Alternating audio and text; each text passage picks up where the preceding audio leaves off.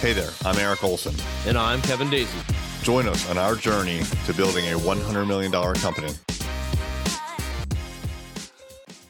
Hey there, it's Eric J. Olson. In business, when you are done doing some work, you send out an invoice, and the invoice has what's called a payment term with it. The payment term is how many days you allow your client until they are supposed to pay you on that invoice. So this is a system that's called accounts receivable, because you are waiting to receive accounts, which is basically money from your clients. We track all of that, of course, down to the invoice level and down to the client level. And we have a couple of goals and a couple of processes that have to do with our accounts receivable.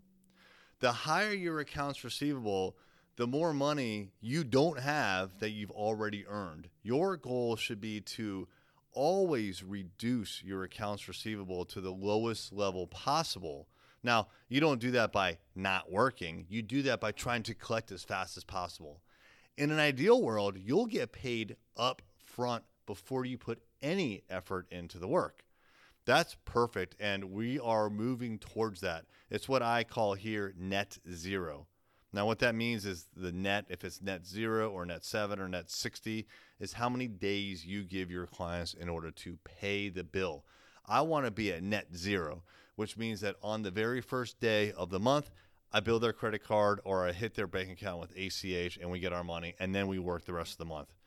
That's what we're doing for all new clients, but we have existing clients that are on terms. They're on payment terms, and we send them an invoice, and then they have so long to pay us back. When I first started working for myself, I followed the model that the government had in place for its contractors, which is net thirty.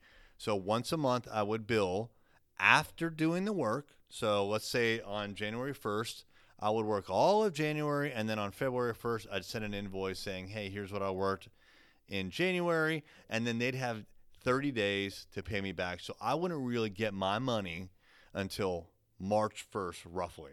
Right, so I'd been working since January, and I worked all of January, I waited all of February, and then I finally got paid for January in March.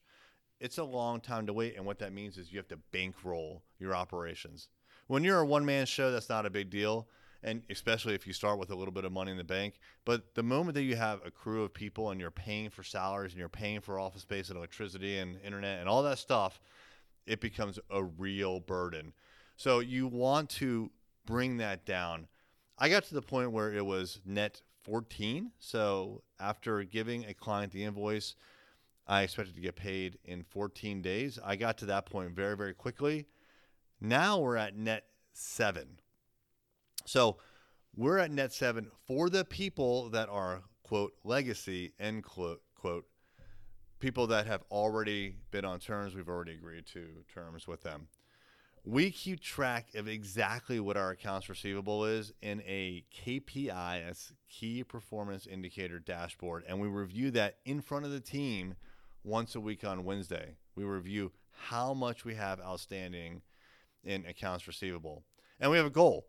The goal, I think, without looking at the K P I dashboard, is fifteen thousand dollars. It's typically at about twenty thousand, twenty-five thousand dollars. So we're constantly trying to do whatever we can to get paid quicker, whether it's emailing the client and reminding them of the invoice, whether it's sending them a nag email, whether it's hitting them with the late fee. So we have a full process where we will hit our clients with a late fee if they don't pay on time. And we've got a, an escalation process.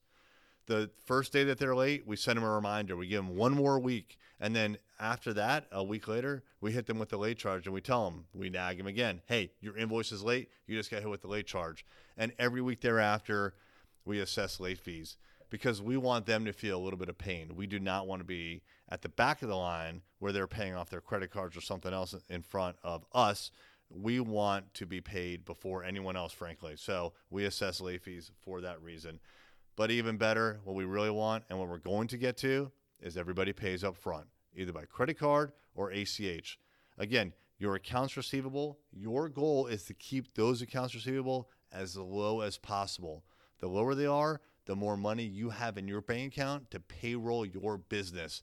And cash is king. You need the cash to grow your business. Thank you for listening. Is it time for a new website? If so, we'd love to help you out. Check out our website services at this is array dot com.